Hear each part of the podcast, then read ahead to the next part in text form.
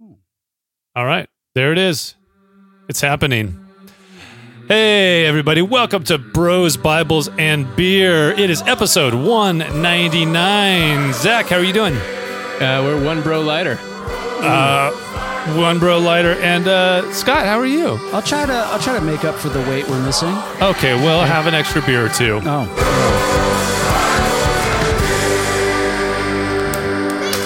And we didn't get to ask you, Andy.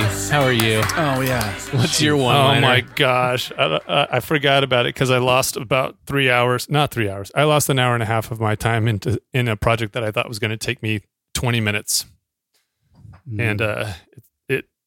But you got to you got to see me in the middle of uh, heavy frustration Yeah, and hopelessness yeah. that turned to victory. There's light at the end of the tunnel. Yeah. Yep.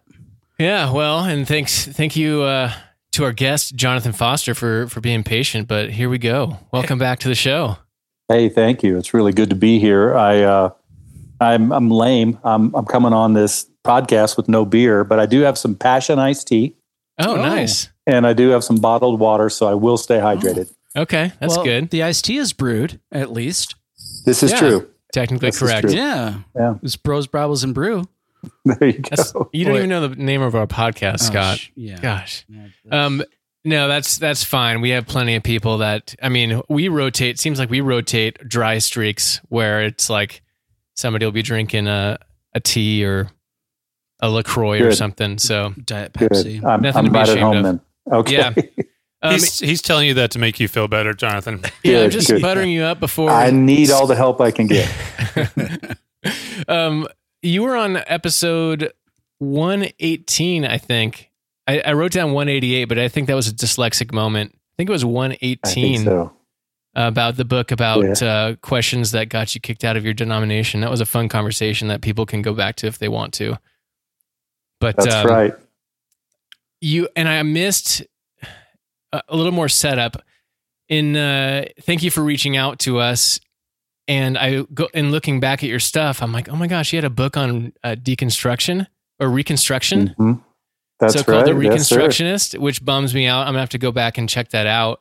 But I don't. We'll get to your um, current book that's coming out, or will be out, depending on when people listen to this. yeah. But do you mind talking a little bit about Reconstruction? Like, what was deconstruction Sure. for you, and just give us a little taste of that. Yeah, so I went through, um, to use a, an overused word, I definitely have gone through some deconstruction. And what I decided was that I really was interested in reconstructing.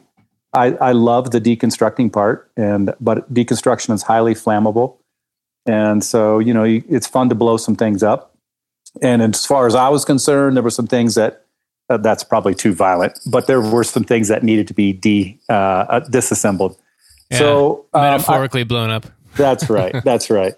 At some point in the journey over the last probably three, four years, I began to identify some of the ways I was reconstructing.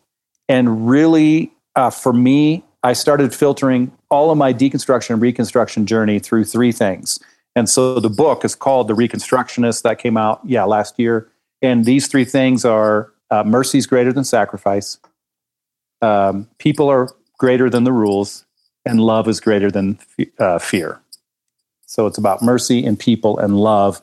And I started realizing all of my questions that we all tend to have about, well, like th- there's so many things interconnected. I was having a conversation with a lady last night on the phone who's a new friend of mine, and she was just asking one question after another hell, sexuality, uh, does God control the future? You know, uh, it just all these Those things. are the hits, man. I know. Those come up. I mean, the same. It was the same with me. Yeah. Once you start pulling at the thread, all these things kind of reveal themselves. So what I realized was all of that stuff, I was filtering through those three things love, mercy, and people. And it was helping me reconstruct something. So I was definitely disassembling, but I was really interested in reassembling. And so that's that's what happened. And that was kind of the genesis of the book. And and so that's that's what the book's about. Ki- Um, do you guys hear the microphone rubbing a little bit? Is that me? Sure. Oh, I think yeah, it must be a little just- mic. I on think it might be shirt. rubbing on your lip. Your Uh, I- I got it. Okay. there. Yeah. Okay, I can hold this. Cool. There we go. All right.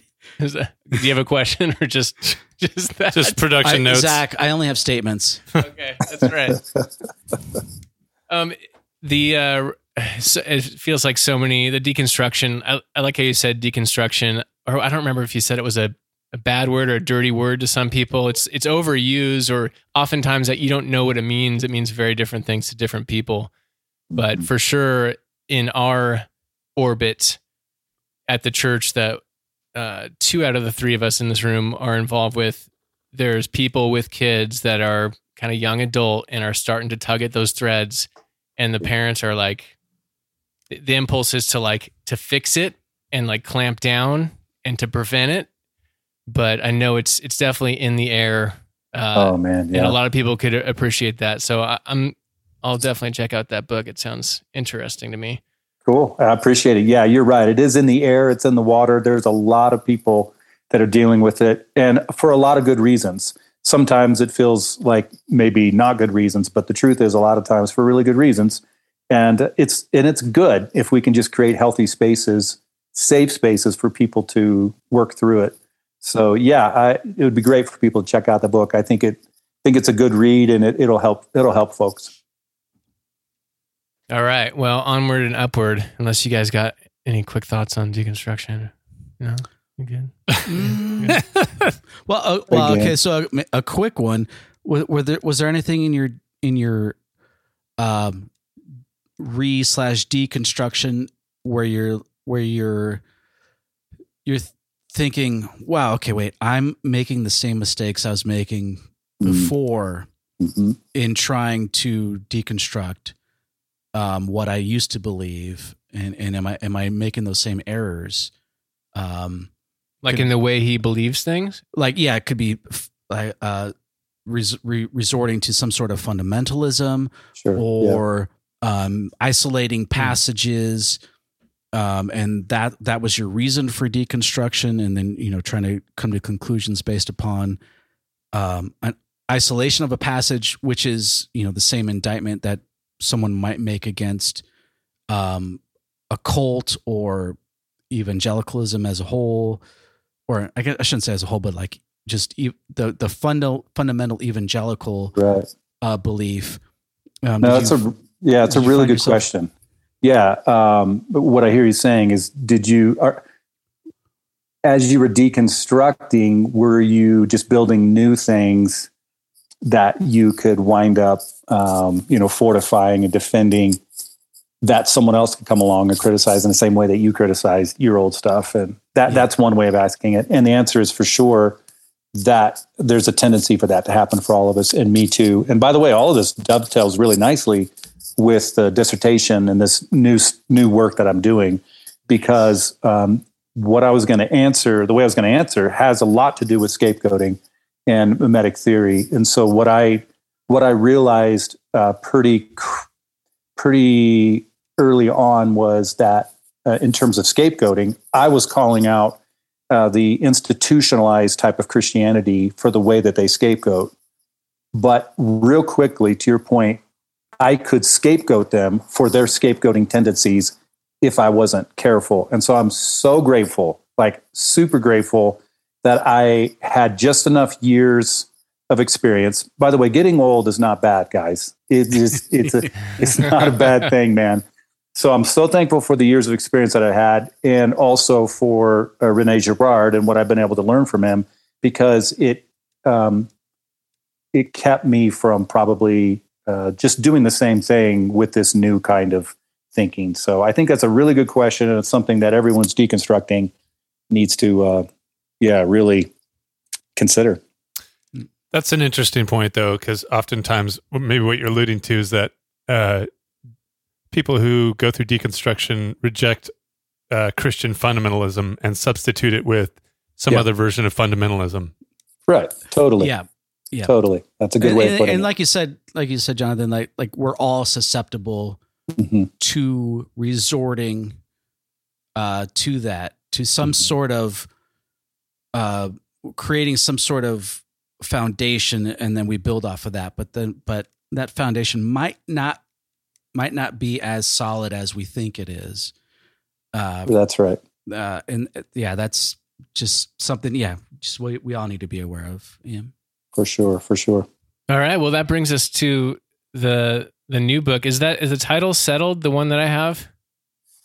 Yes, sir. It is. It's called Theology of Consent, which I know you don't have to tell me. It's a great title. Yeah.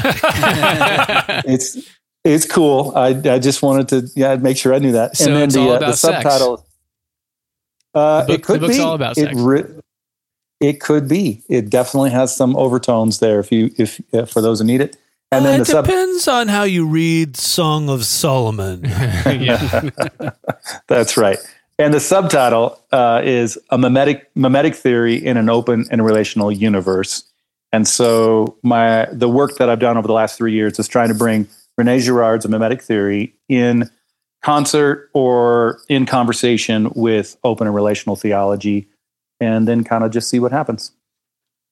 So what brought you to well, can you give us give us a little a little elevator pitch for on what open and relational theology is and Sure. I suppose also mimetic theory. We touched on it before. We we've had Thomas Oord on a couple times and I'm sure uh, in the future.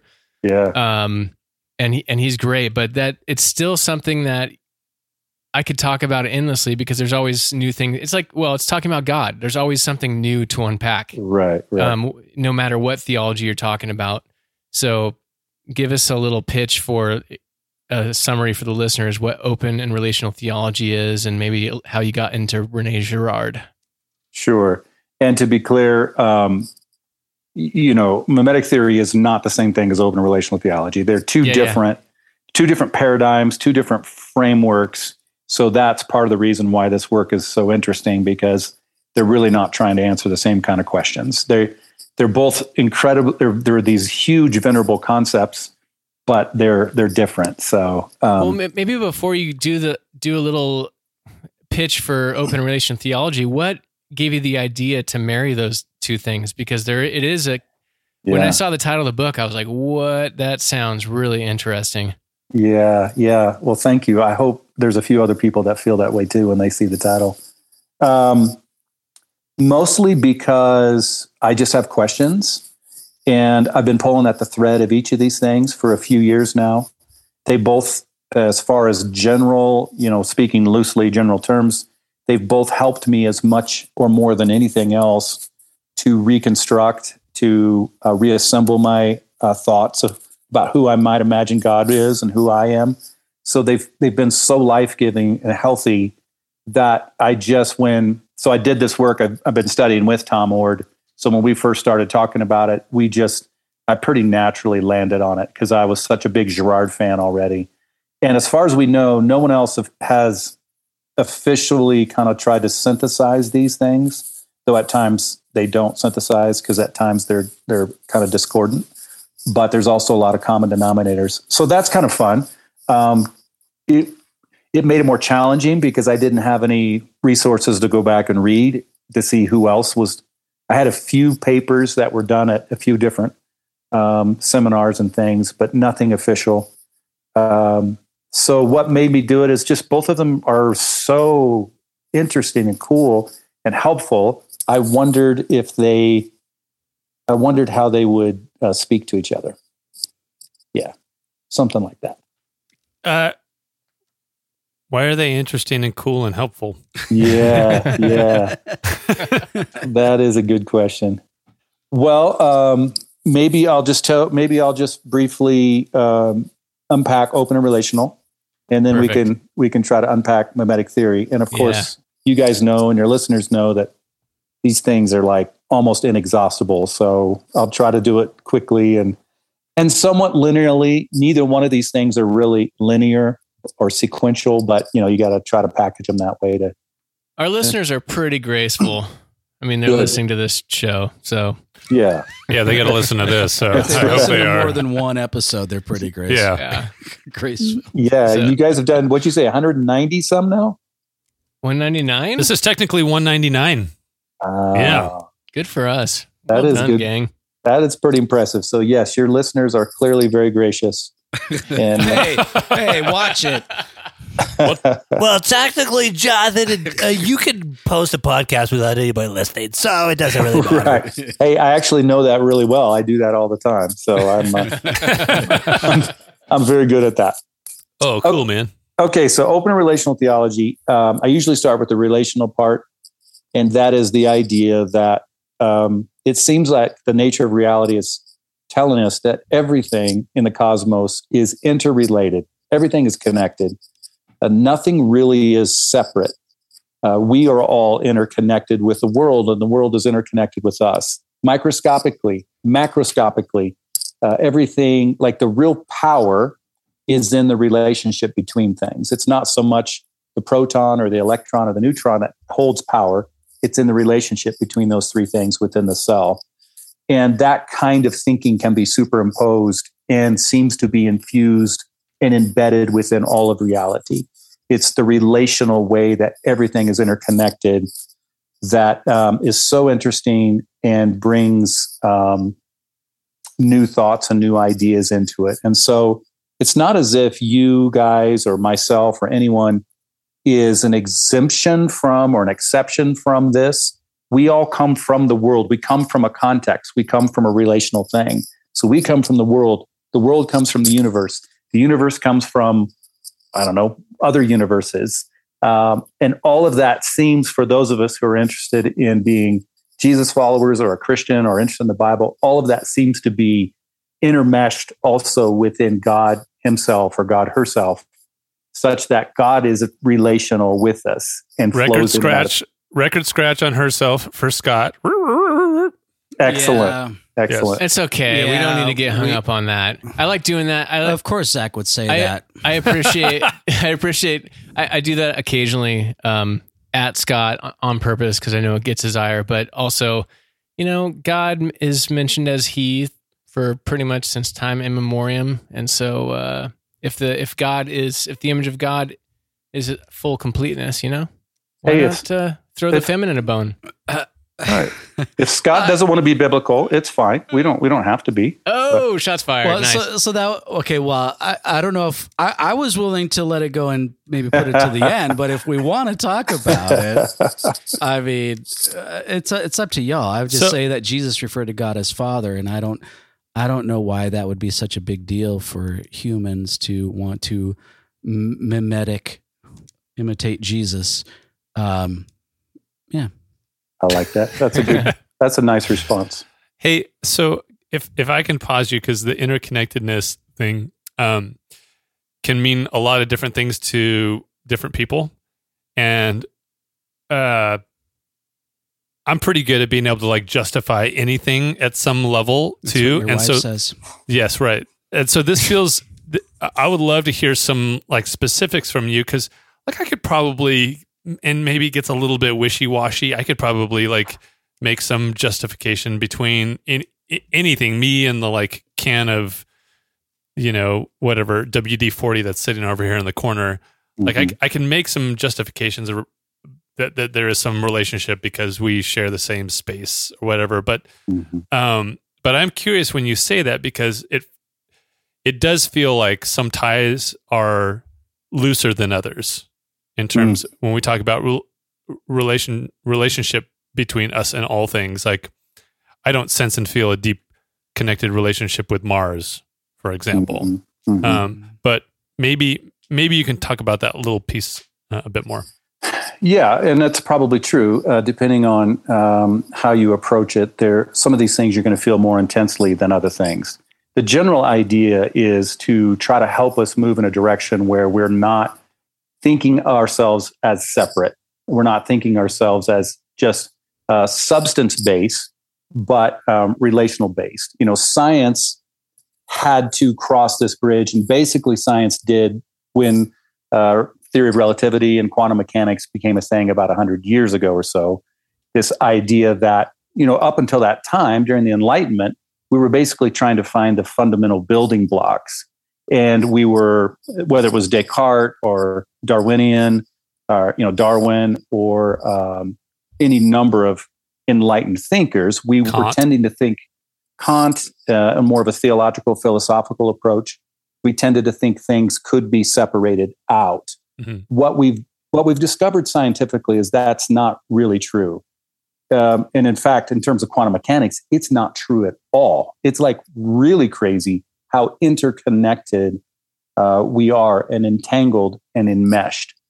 So scientifically, um, and this also gets into Girardian thinking because um, Girard wouldn't talk about relational. He would talk about something like a concept like interdividual that has to do with not just an individual, but an interdividual such that our desires are connected. I don't even really know what my desire is till I know what your desire is, um, and vice versa. It feels like that's a made up word that you just said. Interdividual? Interdividual. Interdividual. I've never heard that word.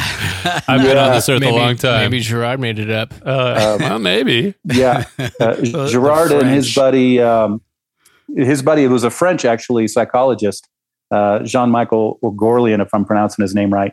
They use that word a lot, uh, interdividual, and so I don't know for sure if they made it up, but I know that they definitely used it in their context a lot. And to be fair, they didn't even speak English, so who knows? no, but but you do make you do make that point in um in your in your uh, dissertation about uh our you know the the desires that we have we we didn't make them up whole cloth. You might not have used those exact words, but but our the desires we have come from our surroundings, Right.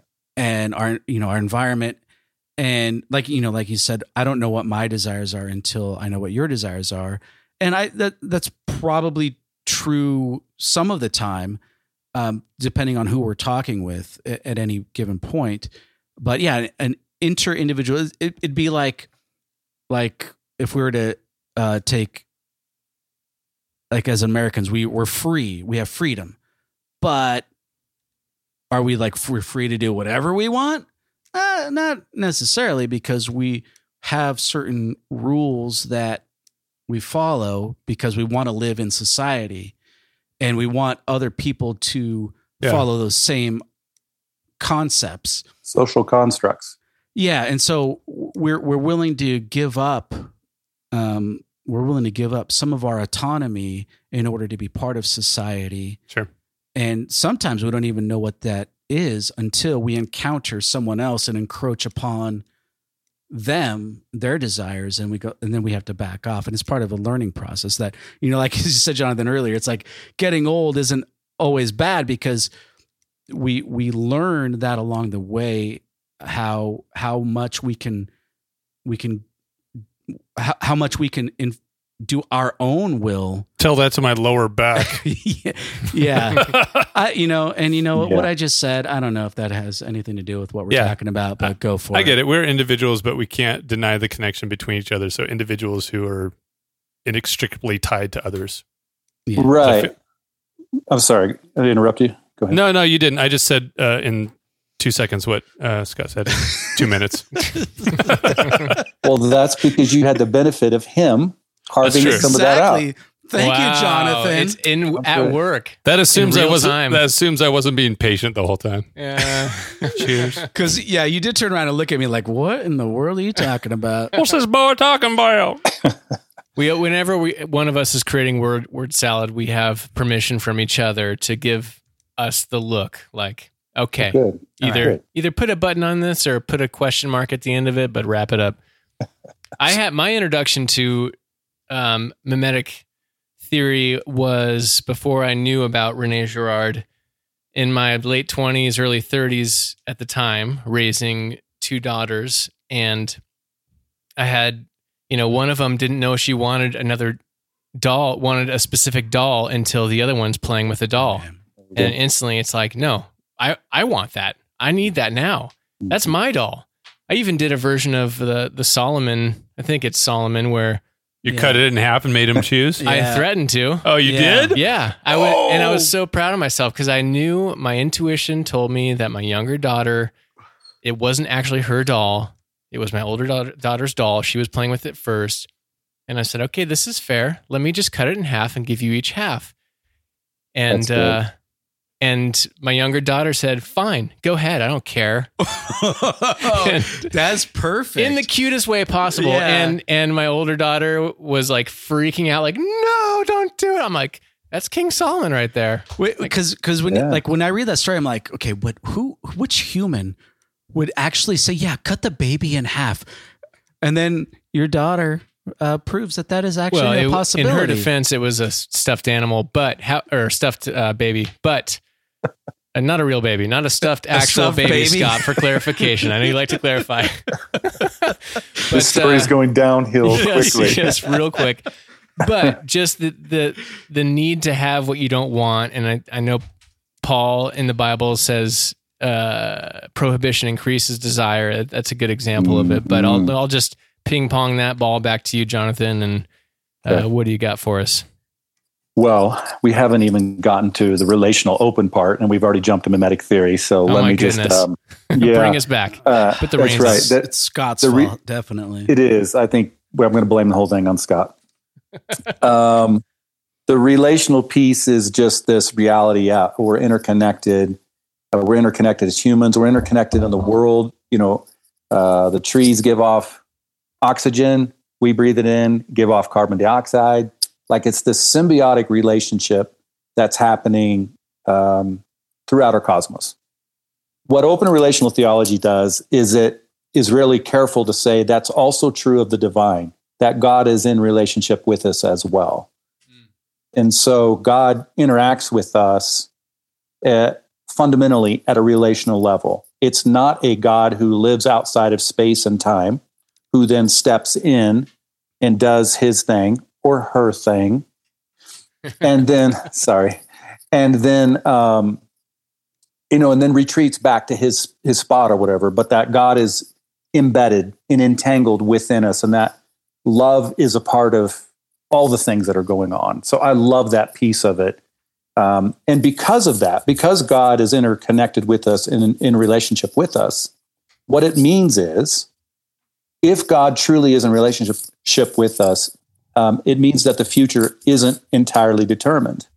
Because for God to have a genuine interaction, then uh, then there needs to be chance. There needs to be vulnerability. There needs to be the possibility that things can go in multiple different directions. If God could control everything, then it um, completely compromises this idea of relationality because God doesn't need to be in a relationship with us because God's just got the blueprint and is doing his thing. You guys good over there? I'd like to raise my hand. Yes. Yeah. Uh, so I'm raising my hand too. So Oh, yeah, okay. make it quick. I bet we have the same question. Multiple God- hands raising. God cannot or God chooses not to. To uh, what? Control? Uh, to not control. Well, Right, It was okay. the same question. Yeah. I So, knew yeah. it. Oh, Well, no, I would say I would say it's the same question. God chooses to not control, or God chooses to control. I think are the same question, but yeah, go ahead. yeah. I guess the point is Or get- there- there's a version God God doesn't control, Right. and the the question or, that no, I'm or having, God can't control. or God can't control. So Right. one of these is is stating a, a limitation of God. Mhm. God cannot control. The other one is stating total sovereignty. God could control and chooses not to. That's right. Although there is a way, there are open relational theologians who would not um, subscribe to total sovereignty, who would say, no, I think God chooses to enter into this kind of thing. I am a, uh, a Thomas J. Oordian, and um, I go the route, Nice. but I could be wrong, and Tom could be wrong. But I go the route that it seems to make the most sense to me to say that the that God is love, and that the fundamental characteristic of love is uncontrolling. Or uh, the way I, I my twist on it with the dissertation in the book is consent, which is the same kind of idea. But I don't think that love is controlling. I, so I don't think that God uh, can control us. If God could control us, I don't think it's love. And I, th- Yeah, go ahead, Zach. I was just going to say, piggyback on that, like at least like agape love, definitionally, the way it's been defined, uh, doesn't include control as as one of its uh, definitional points. That's fair. Is God only love? That's wow, good- d- the bit maybe the biggest can of worms just got opened right there. That's a very important question. I mean, Um, because question. because if we say if we say God is love, and then we constrain all of God's character to be limited by that single definition of or that character trait, then there are it, it gets a little challenging at times to to like it feels like we got to do some mental gymnastics to work some other things into that. Um, I, I, we can we can do justifications for well, you you put the question out before I made the can of worms comment. Let's yeah. Jonathan, what do you think? Yeah. It- so, it, Is so the God question, only love, or God how would you love. answer? Is God only love? Well, I wouldn't say that necessarily love is limiting because you you went straight to which I think we kind of do this idea that oh gosh that means that there's some of these other things aren't possible. I I kind of go the other direction. I think I think love is uh, is the best thing we could say about God. I think it's the truest thing we could probably say about God. Now I've spent a lifetime like you guys probably, but I've spent a lifetime around folks um, around different voices, including the voices in my own head who have told me, well, it's love, but don't forget about holiness or don't forget about wrath or don't forget about, and in theology of consent, I work through some of this stuff. Mm. Um, what I finally decided was, uh, and I don't mean this to be disrespectful to anyone else because I know there are other people who have, you know, come to different conclusions. I decided for myself that I think it's most biblical to think that the best thing I can say of the divine is that it is love. And I think it opens up the possibilities for a world that isn't opened up if it's a, a hyphenated kind of love, like a holy love or a wrathful love or a separate love or any other kind of love. Well, that and that might go to Andy's question is that um, if you're going to say that because the best thing that we can say about God is love, would that preclude us from having these other attributes attributed to God, like justice and wrath, um, uh, mercy, grace, patience? No, I don't The- think so. well, well, so that's that's the question is Mm. is if it in scripture we have these descriptions of God as doing things that we we as humans might not think are loving, but they're attributed to God as as violence. Um, how why what gives the what gives you the justification to to talk about love as being the something overarching that says no god doesn't do those things because he's love when we have all the, like all the prophets and we have jesus and the apostles talking about god doing things that equate to violence towards humans or justice or even the idea even the question, idea of yeah. even the idea of patience and mercy like patience for what? Like as if god is going to do something bad but he's patient with that? Like the, Mm. these words have like the meaning of these words have particular implications. So if god is merciful okay well if he if he can't do anything other than love in your definition of love then what what is like what does mercy mean he he can't even do anything uh bad so why why have the word mercy and patience He can't do anything bad. Is that what you said? Well, like like as if like humans would suffer the wrath of God because they're you know they're evil, Oh, okay. I see what you're saying. Yeah. Yeah. So, well, first of all, when you, when you mentioned that the prophets or different, you know, writers in the Bible, different biblical narrators bring up different attributes of God, I've come to the conclusion that all of that can be explained through love. I think wrath can even be explained through love. I don't think, for example, and we can get off in the weeds on this if we want, but um, I don't think that wrath is, um, I don't think it's the wrath of God as we typically think of wrath, like someone is angry and mad and is going to punish me. I think the wrath, in, that this really comes to bear in Romans chapter one, is where God gives us over. God consents to our desires. And so, wrath in a Bradley Jersak kind of way, in a Simone Weil kind of a way, uh, is this idea that God blesses, not even blesses, God consents. God is open to our self destructive choices. So, if you want to call that wrath, I'm totally down with that. And I think that that fits really well within the open and relational idea of love. I have heard that description before that that wrath is God uh effectively allowing us to experience the consequences of our actions. Yeah. well, see, but that that would- that would raise. I think that raises a whole host of other questions. Like, Everything Sure. does. yeah, like like uh, Pick yeah, one.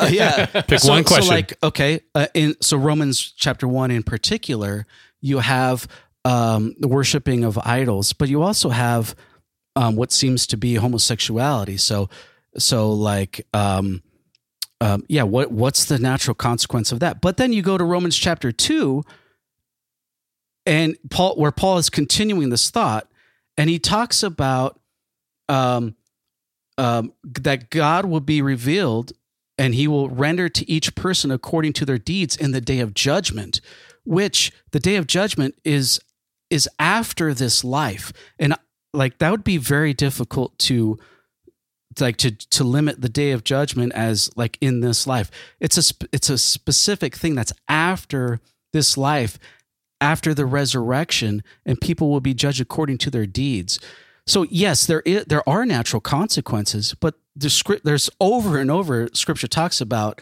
a judgment that happens after Yeah. this life. I think there's a judgment. I think the judgment is love. I think the I- judgment. I think the judgment's already been rendered. And what what this does, and and someone mentioned it, and it's true. All these things open up all these different questions. So it's a part of what I've been spending the last few years doing. So all of your questions are those are great questions, and they're all things I've wrestled with.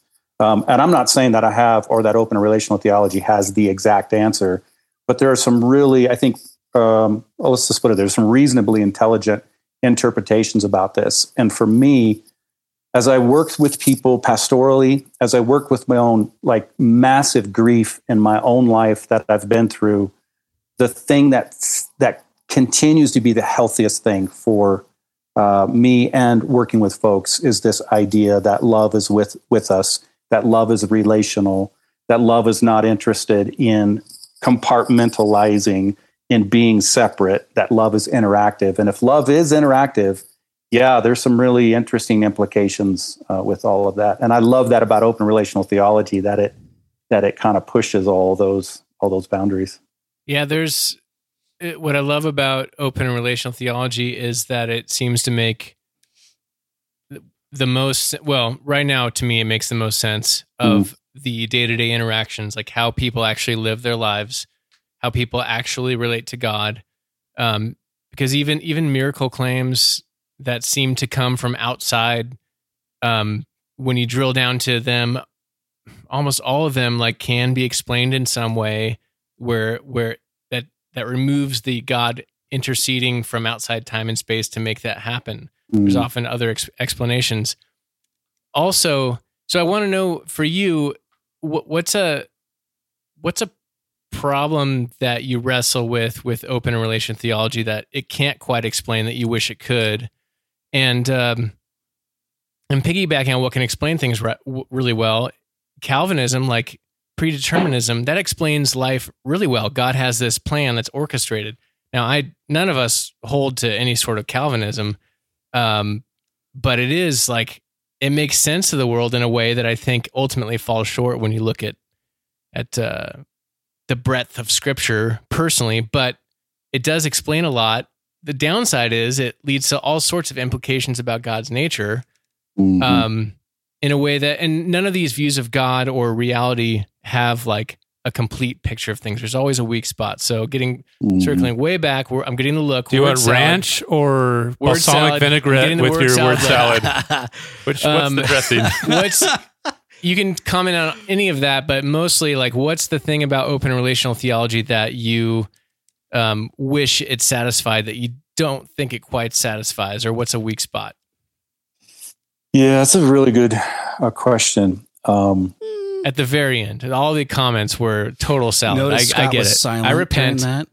no, it, you know. Also, can I just say too? I think part of the reason we all we all use a lot of words is because these are some of these concepts are really deep and there's a lot of implications and there's Oh nuance God, to it. Yeah. So I'm thankful for venues like this where we can kind of work through it because to your point with Calvinism, it's not it's not just with Calvinism.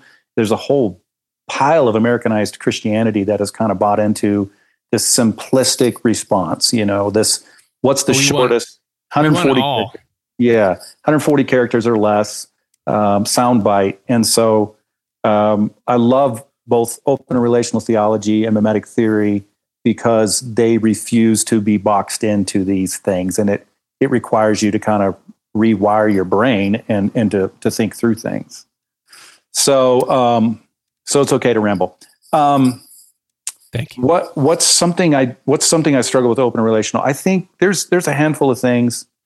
Uh, probably one is what you guys have kind of already hinted at a little bit, maybe, or at least what I heard underneath, which is the idea of what can God do if God is can if God is love and the fundamental characteristic of love is this uncontrolling consent.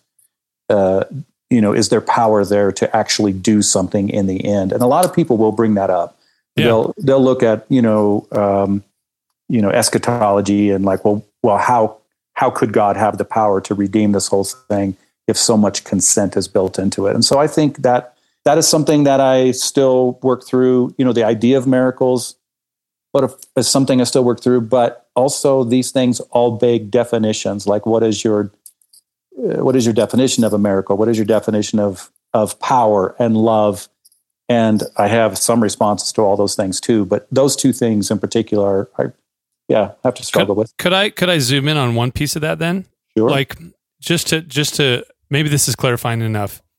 Um, do you believe that, or does open thought theology believe that God uh, interacts in the world to affect things? oh, absolutely, hundred percent. Yeah, uh, Well, it's that- yeah. Oh, sorry. Go ahead. Go ahead.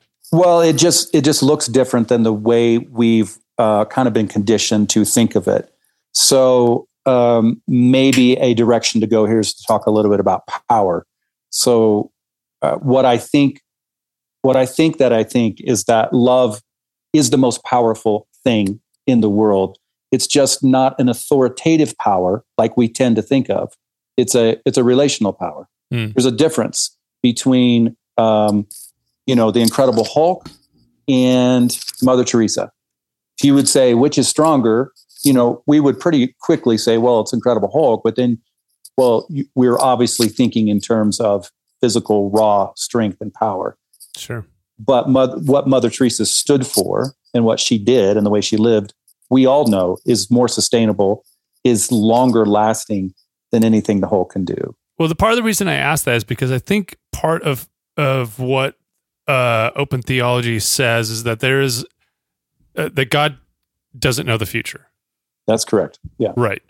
And I think the what I like the sweet spot middle road is Molinism, middle Mhm. knowledge. where Weird. where where God does does know ultimately the the um the future, but there are details in between that either he doesn't isn't clear on or actually allows to play themselves out.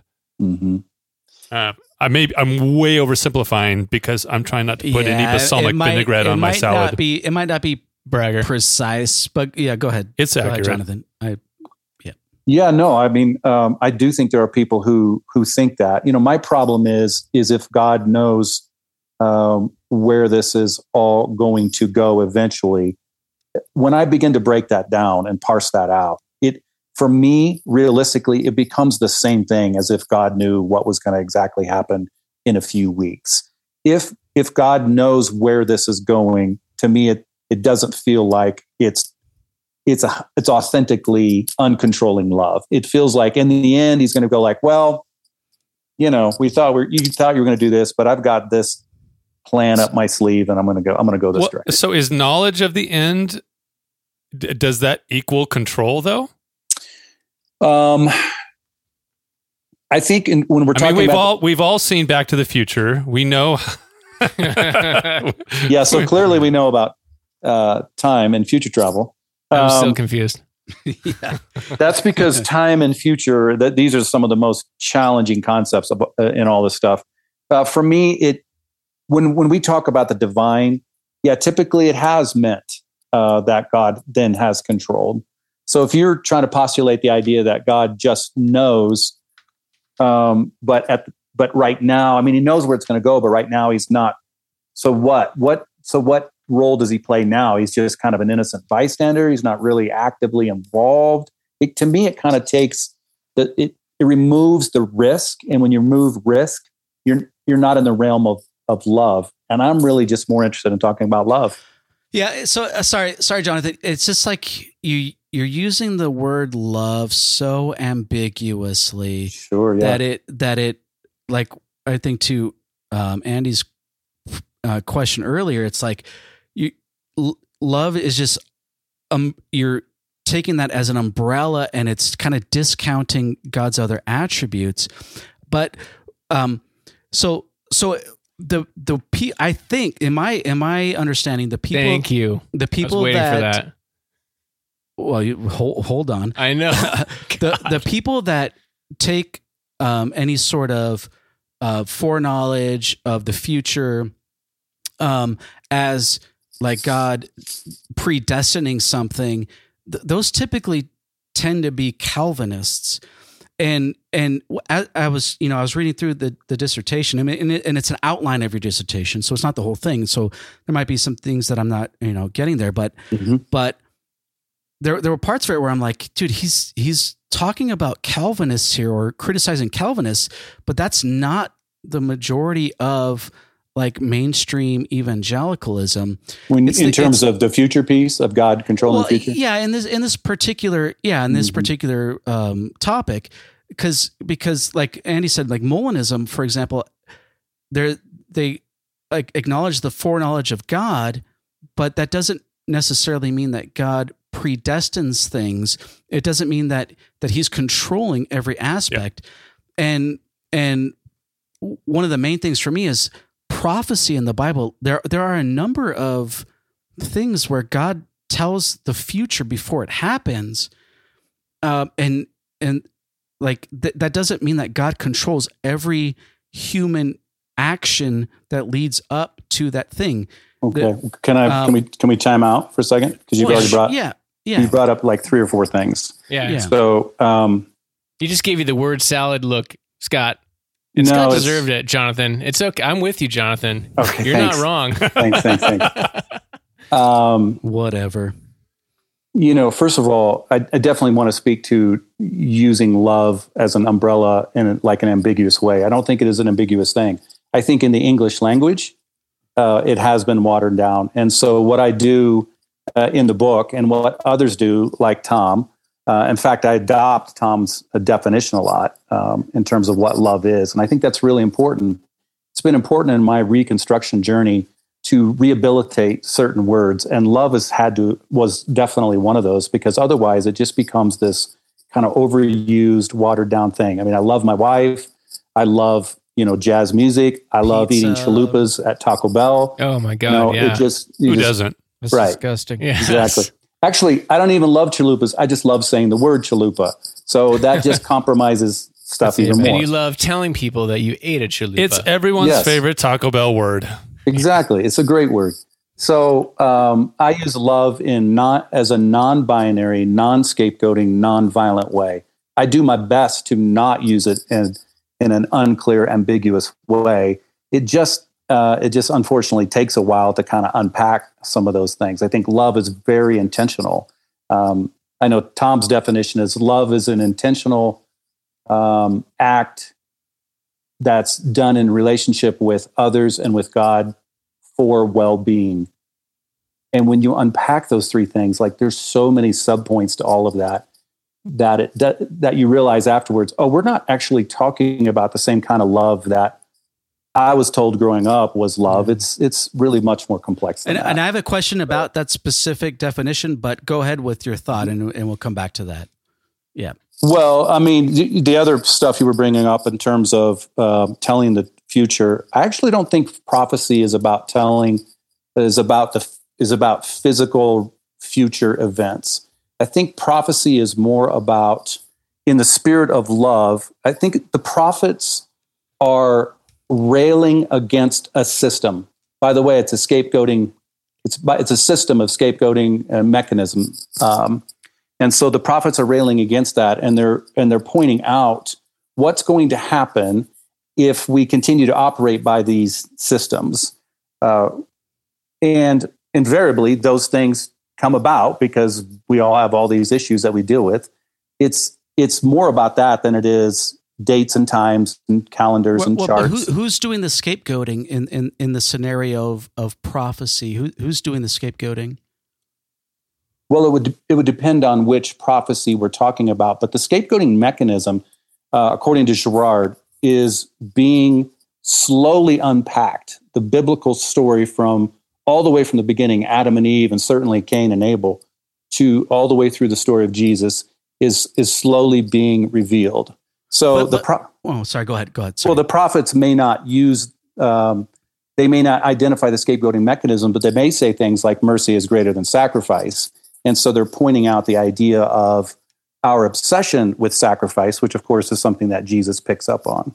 Now, now, if the prophets are are so so, God sends prophets to the nation of Israel, pr- pretty much specifically. You have cases like Jonah, where he goes to a Nineveh, is non a non Jewish nation, but primarily they go to to Israel, um, and there and the prophecies are a lot of the times are, hey, if you continue to disobey God, these things will happen. You'll go into captivity and and other things. And then Jesus talks. Jesus tells like you know first century Israel, hey, um, the uh, all all the blood of the prophets is going to fall on this generation because you reject me. And then that that ends up being the prophecy of the destruction of the temple in se- you know what happens in 70 AD. So in those cases where where you have the prophets of God, those those people sent by God to tell the people what's going to happen. Um, who who's doing the scapegoating there? Is that is that God doing the scapegoating, or is that the people? Uh, I'm kind of not clear on what you mean by scapegoating. If it's the prophets of the being sent by God who is giving the warning, Got it. Jonathan. I think if I understand, well, first of all, we might have, we might, this might be a good time to go then unpack mimetic theory, which would then better detail what the scapegoating mechanism is to give us more clarity. but I, I think what I, um, I might be able to answer your question in terms of one of the things that the prophets are doing, whether they clearly identify it in a sequential way, which they which they can't in a Girardian way because they're you know they're living thousands of years ago. So whether they're even though they may not be doing that in a conscious way, it, there is a way to see how the the story is evolving, such that as the prophets are bringing these things up, we're we're realizing that God is not interested in scapegoating, that God is not interested in sacrifice, that God is not interested in exclusionary thinking, that God is not interested in just Israel, that God is interested in all people uh, who and loves all people, who has in, has this intense, non-binary, non-violent, non-scapegoating energy towards all people. So, Well, okay, yeah, but but that's I I'm not sure that that, in my view, I have to say that. Um, uh, Mostly because it is Scott. No, uh, no, but- but- but I that like that doesn't- you're get, putting the brakes on yourself, but I, I'm there's not, a little bit I'm of not, like I'm this. do- I'm doing it to satisfy or appease. I think that's apparent. Appease the blood of you know the the you know The what's blood of required Jesus? by the audience there.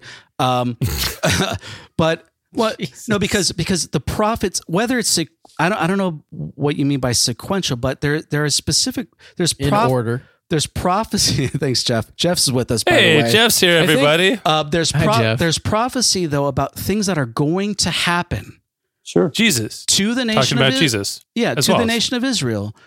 Um, Jesus talks about things that are going to happen, like pre- Jesus predicting that they are going to reject him.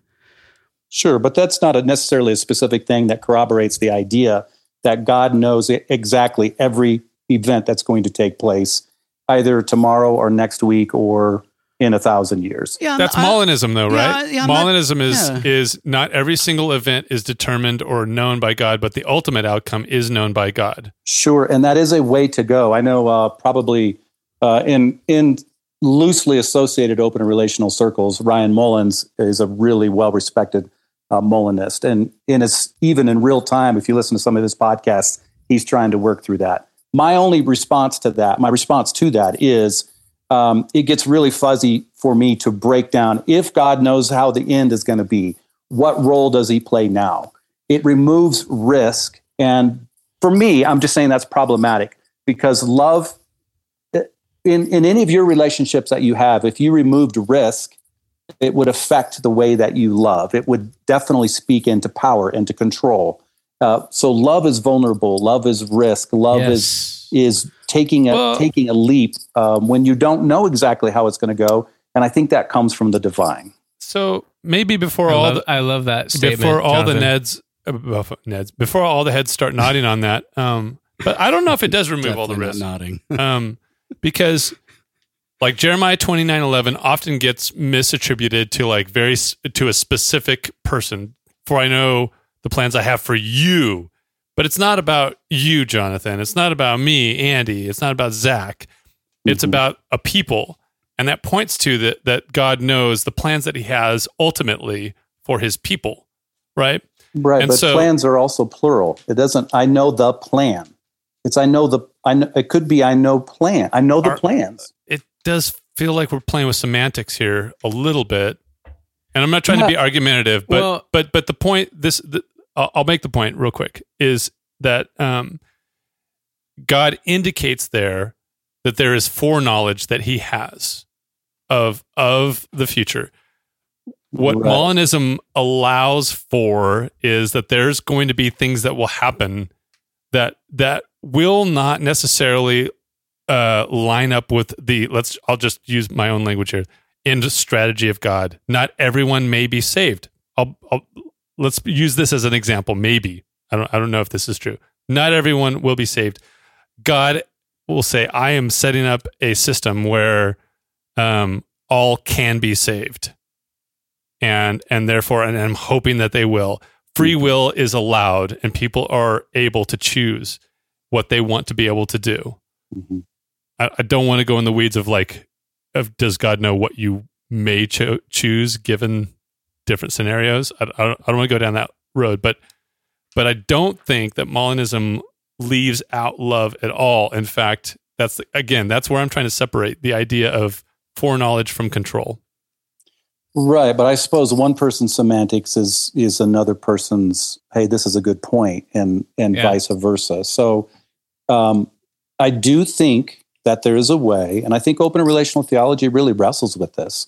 I think there's a way to read the Bible, and I actually think it's a healthy way to read the Bible, to not necessarily slot God into the position of having to know what the future is exactly. And I personally think that it um, that it compromises this role of love. And I definitely, you guys have obviously heard me say that, uh, and I'm I I'm fine Yeah. with that. I definitely want to promote the idea that I think the truest and the best thing we can say about God is that God is love. It's one of the two only declarative statements in the Bible: God is spirit and God is love. And God is God of wrath. Yes. And so, and so it helps me work through.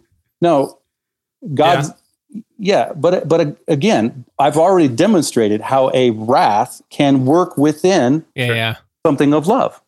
But- No, but we are, Not- we already no, have. I don't, I don't, Okay, I don't Scott, think I don't Scott, think you've demonstrated Scott, that. I need you. We're not having a debate. We're we right now. We're moving beyond conversation, and you're obviously Yeah, triggered. So can Just- we go I- back no, to the Scott? I want you to take a break. The definition of love Scott. by Thomas Oord. Scott, do you have any respect for me? Uh, Scott, do you recognize that you've been if- talking for a while? if you want, yeah, if you want to, And I'm asking you to take a back yes, seat for a minute. Zach, I respect that. Yes, Thank you. I think some of the, there, there's a disconnect here, and I think some of it can, or a lot of it can be described in how we read the Bible differently. Mhm. I feel like open open relational theologians, and I've I include myself not as an open relational theologian, but somebody that looks at more at the big picture. And whereas Scott's very concerned with particulars, if there's a particular example of something in the Bible, that is just as true as any other particular example in the Bible. Whereas I, I don't hold to any sort of inerrancy is not a thing that I want to defend or think is defendable in the Bible, whereas Scott probably holds to some sort of inerrancy. And so I think there's two different conversations. Like, yeah, if it says it in the Bible, then it has to be true. Explain that, open theologian. Whereas, Mhm. you know, from my perspective, like, yeah, it does say God is wrath. which one's more true? The definition of agape love? And does that fit in with the definition of wrath that you're using, Scott? I don't think it does personally, but so you have to do this this weighing match. I'm I'm like weighing a scale. If you, people can't see this, but I'm using my hands to make a scale. Mhm. And so there's like there's two different conversations going on. I think No, and that, that's oh, sorry, okay. And all of these things are worth unpacking and stuff. But I just want to make sure we keep it conversational and and uh, You know, no, and and that's a great point, and it goes to my my question I I posed at the beginning. If there was something that, as you're deconstructing, are you making the same errors? And so, Mhm. a, as you're de- as you're trying to define what agape love means, are you considering the other passages that talk about God's characteristics and nature? And if and if you're Mhm. going to exclude those passages, no, I'm weighing Eh, eh, I'm weighing Oh, one I'm sorry, more Zach. than the I'm, other. s- I'm sorry, Zach. No, you're you're you're kind of fitting right into what I was saying. Is like the definition, I like think the, so. the Corinthians I passage think- about love. Love is patient. Love is I kind. know. I, right, I, I get And- that. and I get, so but that's my I'm- point. I'm not an inerrant. I don't have to like have all the Bible know- be equally authoritative. I know, but but I'm what I'm saying is that you can you cannot exclude passages that, and that's why I talked about the prophets of God, um, who are speak who are revealing who God is. If if they say particular things, you can't exclude those. I'm not saying they're that it. I'm not saying they're not saying it. We are talking to ourselves right now, but I we've know. got a wonderful guest Thank on who we. So, okay, so we'd like Believe to it or talk not, that's what I was trying to do is Okay. ping pong Well, back. all I, I right. know. Okay, so, So- I have, so let's- I have a question about Tom the the definition of love by Thomas J. Oord. Can you which- do it in 15 seconds yes, or less? Yes. Okay. So, Jonathan, so you, you brought up uh, Oord's definition of love, and he says to Mhm. act intentionally in relational response to God and others, right? That's love. So, if God is love and love is to act intent, eh, right? Is but if love is to act intentionally, does that mean that if God does not act in the world, then He does not have love? So, so the well-being piece was the was the third piece of it. So the question is, if God does not act intentionally, there is no love. I think God is always acting intentionally. I don't- I don't think God it's, is- in How- the, it's in the how. how how yeah exactly yeah so zach and i agree how how is god But we already acting just in- asked that. You don't need to keep asking it. So how, does is God, act? intentionally acting? Like. I think um, it could be a variety of things, and some of which we're not even aware of. But you know, it might be in um, in through a relationship. It might be in creation itself. It might be in through a song. It might be in through an intuition. Um, Could it might be through in, miracles? Through could it be through miracles? sure, it miracles could be through miracles. Okay. Absolutely. I, just- think we'd yeah. have to define we'd have to define what miracles are. And I think there's not a shared definition of a bunch of, of all of us Christians. But yeah, I think God is constantly and continually lovingly acting. And my hope is that he'll never or she'll never stop acting. That's my hope. father father she yeah okay well, the very first two verses of the Bible have a male gender and a female gender, and there's there's a there's a ton of female gender in the Bible, so I don't I don't I don't have Yeah. a problem with that. I got zero problem with that either. Um, not surprising yeah. Um, yeah. Th- I I'll be honest. Like this, I if I was forced to choose right now, like I'm big on I don't knows right now. I've got a lot of yeah, I I, think knows. it's a good place to be. Yeah. and I and I'm learning that too. But also, it it adds frustration because I like thinking through things. And Scott's Mhm. one of my best friends, and he's he was there through my whole deconstruction, which included the burn all the shit down and uh, become like the worst kind of fun- fundamentalist in the opposite way. Mhm. And so, like, sort of like growing through that, and and part of the reason I grew th- for that is through that is that Scott had and I had such a history, and uh, and we were kind of testing each other. Iron sharpens iron, or something. I think that's in the Bible. It's biblical, Scott. Eh, if you want to go Um, bible or not But uh, but ultimately, it's like it's leading to this point where I, I'm still like learning how to relearning how to pray, or like praying often Mhm. feels silly when I do it in the old school way. Occasionally, I will, kind of for poops and giggles, just to be like, let me let me massage that muscle a little bit. Let's see what comes of that because I am looking for this prayer spiritual practice that I feel like I've been talking about for like three years now. that and maybe that's the case. I, I don't need to settle into something. I just need to, and I'm very comfortable with the idea of like, okay, if God is the love that is described in Corinthians, that was displayed in, you know, maybe he, maybe God could have done something about Jesus going to the cross, as Jesus says, if my kingdom was of this world, you know, he could f- send all a million like Sure. Hellcat helicopter angel things. Hellcats. Yes, in Dodge Ezek- it's- Hellcats. It's, in Ezekiel. Come Dodge on. Hellcats. Um, but that God could have done that, but he didn't. God didn't because it maybe it was God's nature that like uh, I give myself up, and so Mm. There's like there's like a lot of tension there because there's the Molinism stuff there. There's the plan from predeterminism, and then there's also the the open and relational theology. They all have ways to interpret the cross, Mhm. which is my personal the, the the most impactful thing for me is the God that gives himself up at the cross.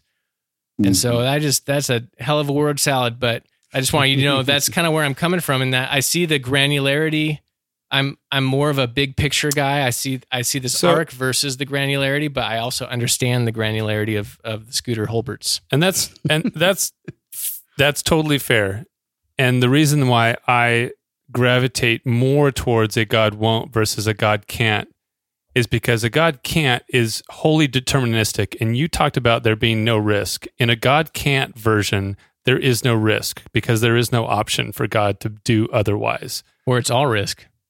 Well it, it isn't he has nothing he, he's his hands are tied so what is the risk it doesn't matter Well, it goes back to I'm I'm curious uh, the miracles you Jonathan you Wait, said you bypassed my comment Oh, sorry. well, well, I thought I was going to piggyback the. You had said that God acts through miracles. You're open to that, and that's tied into what God can or can't do. I'm curious as the kind of kind of but it, it if the ultimate is god is love and or god can't do anything beyond love right. Or uh, uh, um, whichever definition we're going to use of love right now. But well, God can't control. god can't control. That's let, let's just pick that one. That that's the easiest Okay. right? God can't control. Okay. versus easiest and the hardest. versus god won't control. Yeah, hmm hmm and so and so that's the one like you said in a deterministic future or a non-deterministic future there there is risk involved right, Right. god god doesn't know the future. There's total risk involved and and love i think you tied that to like love requiring risk being involved Mhm. but but in when you are forcing god's hand and saying that there are no options for god then risk is actually there is no risk because that is deterministic does it make sense Yeah, I could see how you say that, and and I want to say too that that these are yeah these are really challenging concepts, and the idea that God can't or God won't, uh, and even in open and relational circles, you know, Yeah. I don't know what the percentage is, but there are people that land in both camps. There are problems with both camps, uh, and Right. I, I think that that we could all say that we could agree on that. And so sometimes uh, when I land on something, actually I'm more landing. I'm in the process, and to the point you've already made. I, I think I don't know. Sometimes it's probably the best way, and I'm cool with that because I don't think Yeah. I think this whole thing is in process. The whole this whole thing is because it's in relationship. You know, I'm I'm open to the possibility of where it might go in the future.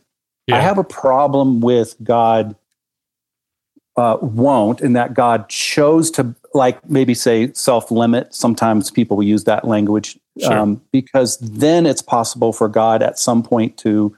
Uh, well, there's two things. Number one, it, it opens the door for God to say, "Well, then I, I don't self limit anymore, and I'm going to get involved here." There's no clear way to understand where the line is drawn, which is leads to my second point. Where's where's the line drawn of why he limited himself in certain areas and not other areas? It becomes becomes very problematic for me to try to discern what kind of God I have and how I'm supposed to relate to this God. It feels more capricious.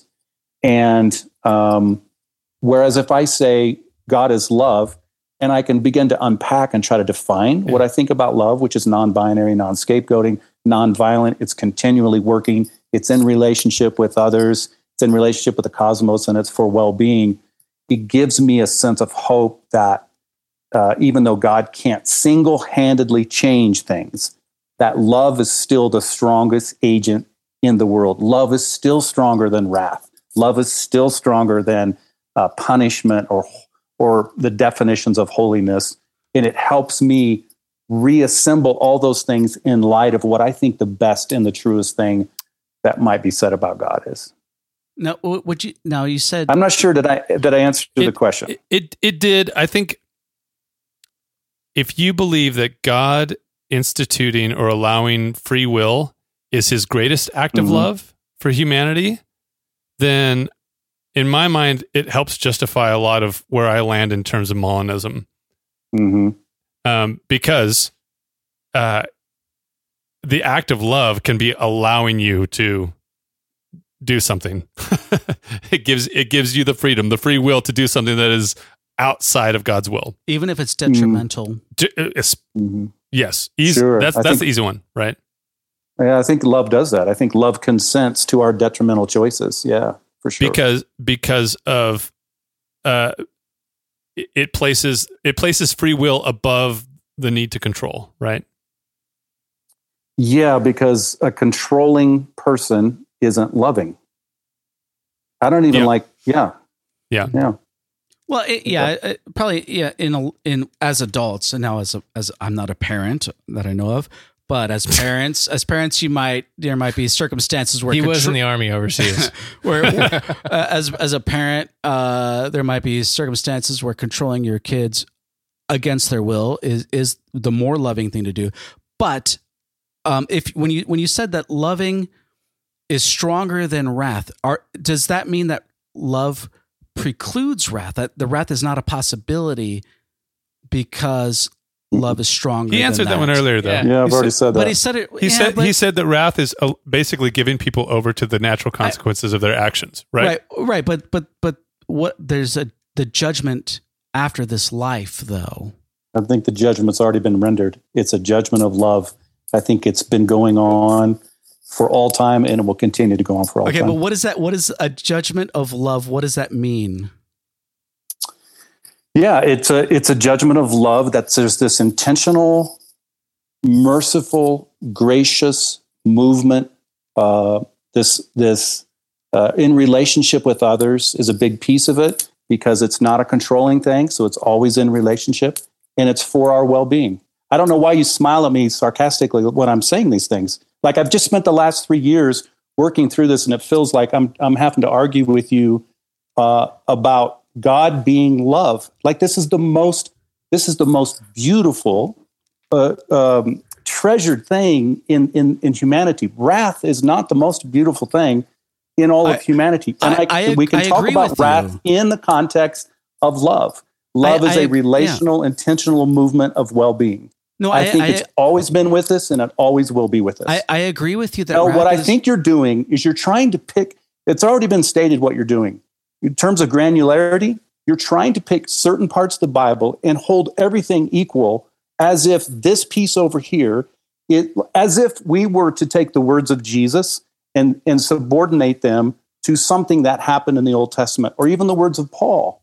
The words of Jesus clearly state and tell us how to live, which is to move in relationship with people and to be in this movement of love. It's not to judge people, it's not to pursue wrath, it's not to try to define God in any other way other than this really beautiful way I- of relationship. well, that, that's Scott, I, it sounds good i know i i, I no, no, Scott. It sounds. I know, Scott. You want but, to, but jesus Scott. jesus I have about to go wrath. pick up a kid from. I understand. I- right. We're, we're not debating all of. i know i know but Scripture, it's, Scott, it's I- in context though I of what he understand, but we're out of time, bro. I- we're, I- we're running a podcast. This isn't like a debate where we keep going. I, I know i'm not a child I, but I know. I know. But you're. Maybe we could just jump to maybe we should jump to mimetic theory. I don't even know if we have time. yeah at yeah, this let's, point, let's Well, skip the Jesus you, talking about I'm happy part. to let you guys go as long as you want, and, and that as long as time Jonathan allows, I have to pick up a daughter from soccer in about 15 minutes. Um, but I, I will say to that last exchange is is that Jesus says, "Be perfect as your Father in heaven is perfect," in the context of a string of how we are to love our enemies, to to pray for our persecutors, Mm. And that's how Jesus caps it off: is "Be perfect as your Father in heaven is perfect." Also, I believe it says somewhere that Jesus is the Lamb of God, of God uh, crucified since the foundation of I don't know if it's Earth or universe, but regardless, that what if that were true? What if Jesus has always been crucified? And yes, there's this moment where it happens to display it to humanity, but there's this big picture of how God has always been, and He's just taking us through it in the Bible, and that's the most attractive thing to me as we get to this God that calls us to be better. It's almost always harder than we want it to be. Jesus makes things harder to love people in in a lot of those circumstances with you know marriage and relationships for god's sakes like loving your enemies as your you know you know it's anyone can love somebody that they're down with or they're they're friends with Mhm. but you're you're to go beyond that which is Yeah. harder but Yeah. that's what jesus did and i believe that's what god is and i believe that's the definition of love and i know you can we can get caught up in a million things that are worth talking about but we don't have time for all of it right now scott so but i appreciate you jonathan if you guys want to keep going like jonathan we, We want to respect your time but i'm gonna have to leave in about five I ten minutes Uh, you know what? I now have the capacity for at least ten minutes. Wow. Well, I was just going to say we could also do we could do a second episode. We could do a follow up episode. We're running out of time, and I If think it's good. jonathan wants to wants to put up with this again Put up with Scott. I mean, he wants to put up with Scott? That's why I'm not married. i didn't say that Uh, I said it. I'm not blaming anybody. I'm not scapegoating anybody. so Hey, I, what you- it's your guys. go ahead jonathan He was going to say it's your podcast. whatever so do you want to keep me around or not? Yeah, yeah, Uh, yeah. It's your podcast. I do. I'm. I'm. I'm. I'm glad that I came in here at the end to in because I've been wandering around the word love and and relationships and ultimately I think love you could put vulnerability in its place. Like I'm vulnerable to this woman. I'm vulnerable to my people. I'm like I'm to say I love my people. I'm creating humans. I'm they're they're vulnerable and and to say that you know even your dissertation you know you're vulnerable but you're Mm. putting yourself out there um you know out of, of a love for for Christ or whatever it might be but I think there's is vulnerability is always at the foundation of love that you and it's all risk you're risking everything in hope for you know for there to be some return on your investment. Um not that you have to have it but you're putting it out there. And i think that's what god does. I think that's what jesus did. And Yeah, I, I i'm just i that's, a, that's nice. appreciate I appreciate you know the conversation even though I heard, I just really sat back as a a passenger um, in the back here. But I I really passenger. Yeah I really appreciate um you know the the conversation because it clarifies a whole lot for me it seems you know it's a little bit of an epiphany for me to sit here and listen to the conversation and I uh, appreciate it uh, Thank love you. love you. is vulnerable That's true. God and I I know it opens up a can of worms, but I think It does. God God is vulnerable. Mhm. Um, but that doesn't mean the vulnerable that we think of. Like we can crucify God. I think He lays everything out there, Or it might mean his weakness is stronger than our strength. a hundred percent. Mhm. Yeah. That vulnerability is the strength. Yeah. Yeah. It's a different kind of power. It's a relational power versus an authoritative power. It's i I'm not sure what's going to happen in the future. By the way, I'm not saying I think God's got a pretty good idea of how certain things are going to go. Uh, you know, I mean, obviously there are patterns in the world, and God knows those better than I do. But um, but when there's risk involved and vulnerability, and what I heard you saying there, it also reminded me of yeah, that actually might make you work even harder when there's more risk uh, than if you. I mean, actually, I do think that that is true. Than if there is no risk, Because So think there's something on the line. There's like something there- on the line. Yeah. And and when you're trying to control God's choices matter. Yeah. when you try and control things, like that's why God Right. doesn't try and control things because nothing can flourish from control.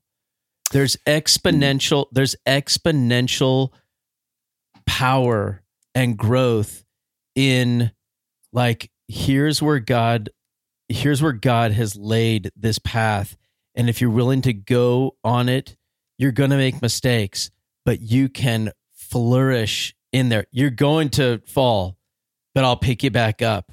And things are going to be vulnerable, but that's Mm-hmm. where the greatness is in growth and furthering the kingdom. Mm-hmm. It's good. Should take an offering. Well, it brings us to our Patreon. I'm just kidding. We don't have a Patreon. There you Uh, go. All right, this is good. I I have a sneaking suspicion we're going to do another episode because there's still stuff left on the table and it's worth digging into. but this is a good jumping off point. And so, um, Jonathan, tell us the name of the book one more time. Sure. Theology of consent, mimetic theory in an open and relational universe. Awesome. Okay, and then and I'm assuming people can get it in all the normal places where they purchase books. That's right. All the normal places, but it'll be available. And Okay. jonathanfosteronline.com, correct? Yes, sir. That's right. JonathanFosterOnline.com. You've got a decent blog there. You you Thank post you. on. Thank you. That's Do right. I you- Do you take and receive comments and do you respond to them on your blog? I do, but you guys probably know how it is. Half the time you get comments. I mean, there's so many different mediums now. I'll blog something and someone will text me and I'll be Yeah. like, why don't you, why don't you put it on the blog? You know, or I'll post a blog on a Facebook and then you get nine comments there. So I, it, it's all, it's a bit maddening. So I, I know exactly. yeah, I do what you respond. mean. All right, Zach's got to Yeah. get out of here. Thank you, listener. Uh, thank you, Jonathan, for joining us today. Thank you. Like for- you said, listener. I know. I, That's, well, that's I- true. Thank you, listener. listeners, One but listener. then I wanted to, listeners. But thank you, you Jonathan, get for all, joining us. You know, Uh, about Thank you. thank you for hammering out some really challenging topics.